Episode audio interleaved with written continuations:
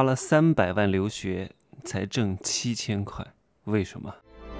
打造超能个体，拥有超量财富，帮助一百万青年人提高财富竞争力。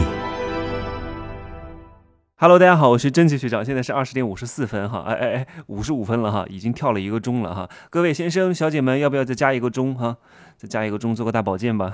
今儿呢，算是给自己放了一天假，去了欢乐谷。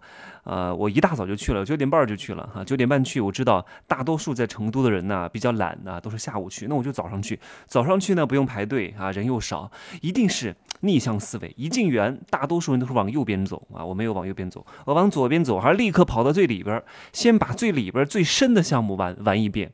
因为大多数人都是啊顺着路走，见一个玩一个，见一个玩一个。我直接冲到最里边，然后顺着往外边玩。这样的话呢，我花了两个小时的时间，把一些大的项目全部做完，我就撤了，好节约时间啊。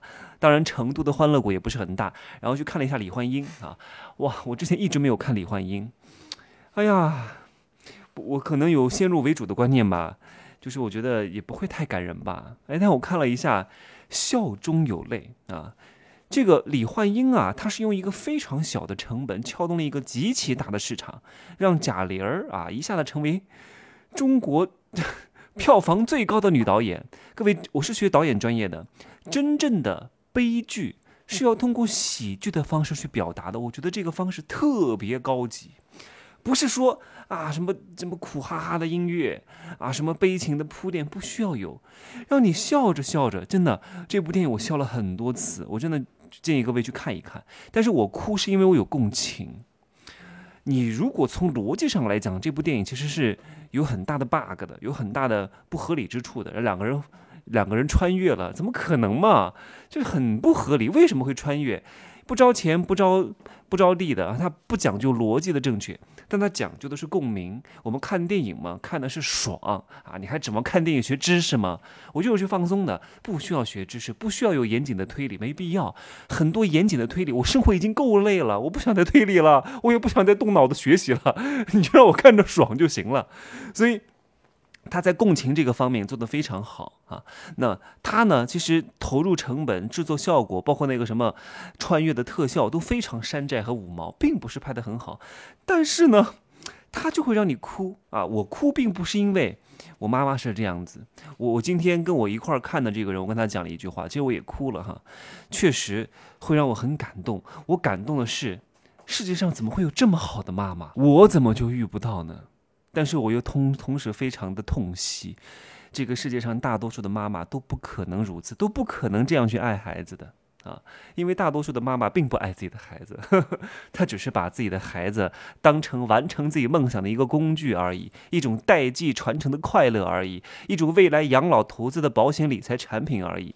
不要天天拿大爱啊，拿自己爱孩子，把自己讲得多高尚，爱是很高尚的，各位，我以后会好好的来讲一下什么才是真正的爱。我今天要讲的这个议题不是这个东西，因为有一个粉丝来问我哈，也是讲一个投入产出比的东西。这部电影用了几千万的投资，做到了几十亿票房，哎，很高很高了，五六十亿吧，具体我还没有查啊。有个粉丝啊，今天来问我的，毕业于美国乔治华盛顿大学，他爸妈给他这个大学四年留学花了将近三百多万。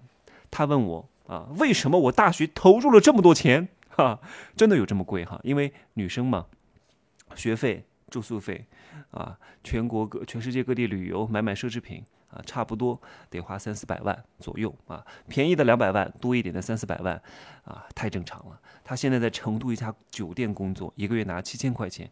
他说我付出了这么多，我花了这么多钱，为什么就能拿一个月七千块钱？他准备换行业。啊，这个人相对来说还是比较爱学习的。他把我所有的课都买完了，大概花了一万多块钱。啊，付费社群呢，我没让他进，我觉得他自己没钱，所以我不想让他进。他真他不是自己有钱的人啊，所以我就没让他进啊。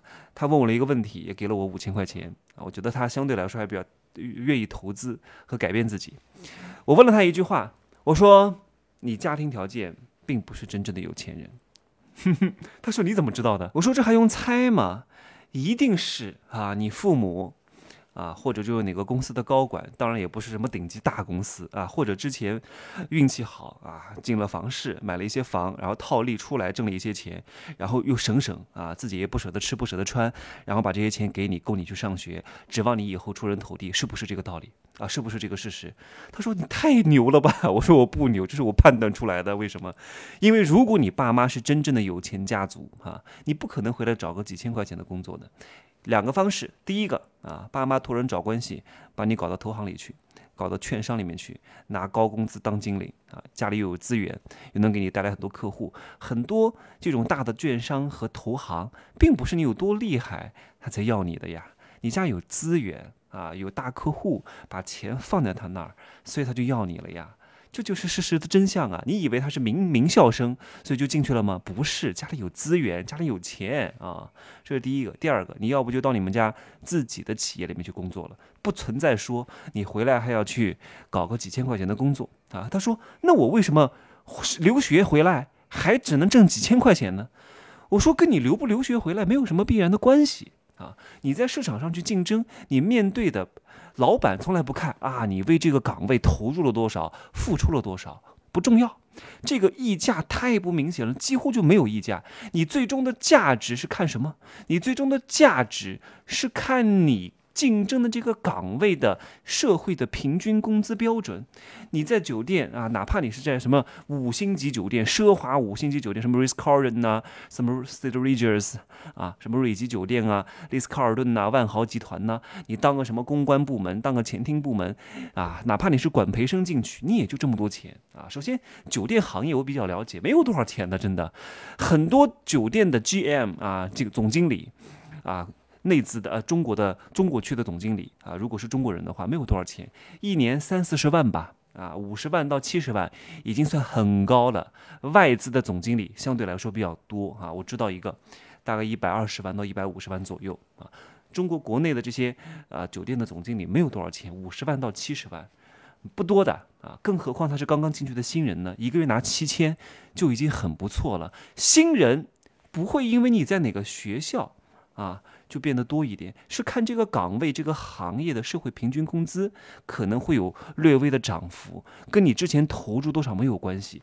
一定要把这个观念理过来，你最终能赚多少钱，跟你投入多少没有关系。你说我好努力，我好辛苦，我辛辛苦苦花了五个月的时间做了一个烧饼，是不是就应该卖两百块钱一个呢？错，就卖五块钱一个。啊，现在烧饼涨价了，我不知道多少钱哈，我没吃过烧饼。以前我是一块钱四个啊，在我小时候一块钱四个，后来五毛钱一个，现在应该也是两块钱一个吧？你撑死了卖五块，不会因为你花了长时间、长精力啊，用了什么材料就变成两百块钱的啊？除非你的 IP 效益很高，变成一个纪念品，有其他的附加意义，不然的话，这个烧饼就值五块钱啊，两块钱到五块钱之间，不会因为你的投入时间的多与少而改变它最终的价值。我还跟他讲了一句，我说。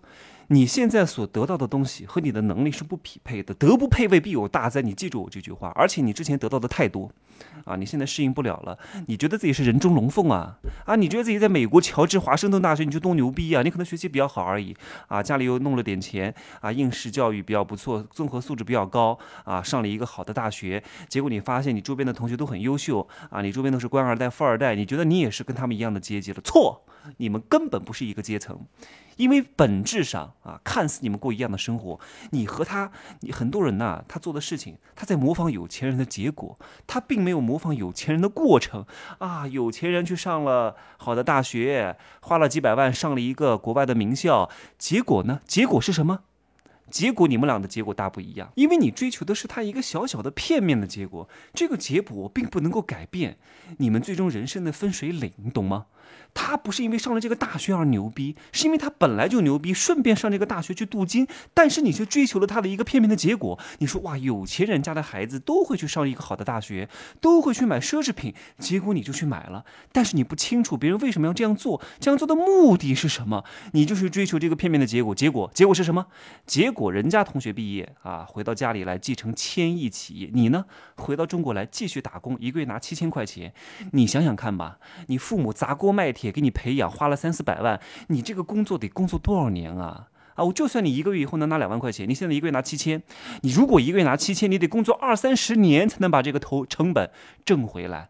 就算你以后啊工作四五年之后拿到两万块钱，这还只是百分之二十的人才能够做到这个水平，大多数能拿到一万块钱以上的人很少的，不多的。你不要觉得啊，你周边的人好像一个一个月入一万以上，真的能够拿到一万以上的，长期拿的很少，不。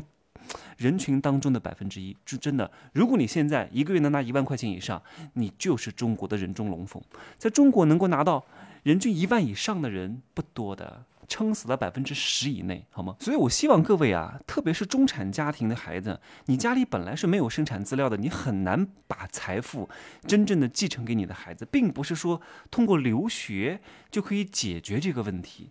你有这个钱，在国内好好的上一个还不错的本科，哪怕花点钱啊，上一个什么独立院校，这点钱作为他的启动资金，都比你去国外上大学要好很多。并不是国外就一定很香，很多人到国外去就学偏了。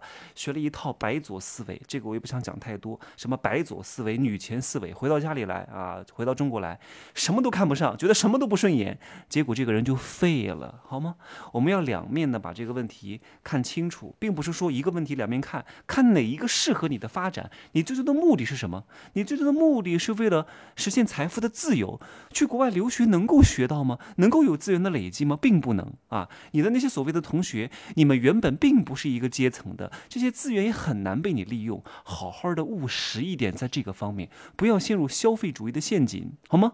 人呐，最重要的能力就是认清自己的能力，认知自己生态位的能力。别打肿脸充胖子，非得跟不跟你在一个阶级的人，甚至你使劲够都够不上的阶级人去比，没必要。你只要在这个阶层当中混得更好，你就有机会去够上一个阶级的人，不必强融。就算你融进去，本身这些资源。不在你的阶级范围之内，你也是带不走的，好吗？你们只是同学而已。我说了，同学同学不是什么多好的关系，只是在一块上课而已。可能留学生相对来说，同在异乡的中国人啊，会稍微感情深一点，但本质上你们不在一个生态位啊，你们也并不是一个性格属性的，你们也并不是一个价值观的，很难在一块真正的共享资源的，好吗？那今儿呢，我就说这么多。各位好，可以加我的微信。珍奇学长的拼音首字母加一二三零，备注喜马拉雅，通过概率更高。拜拜。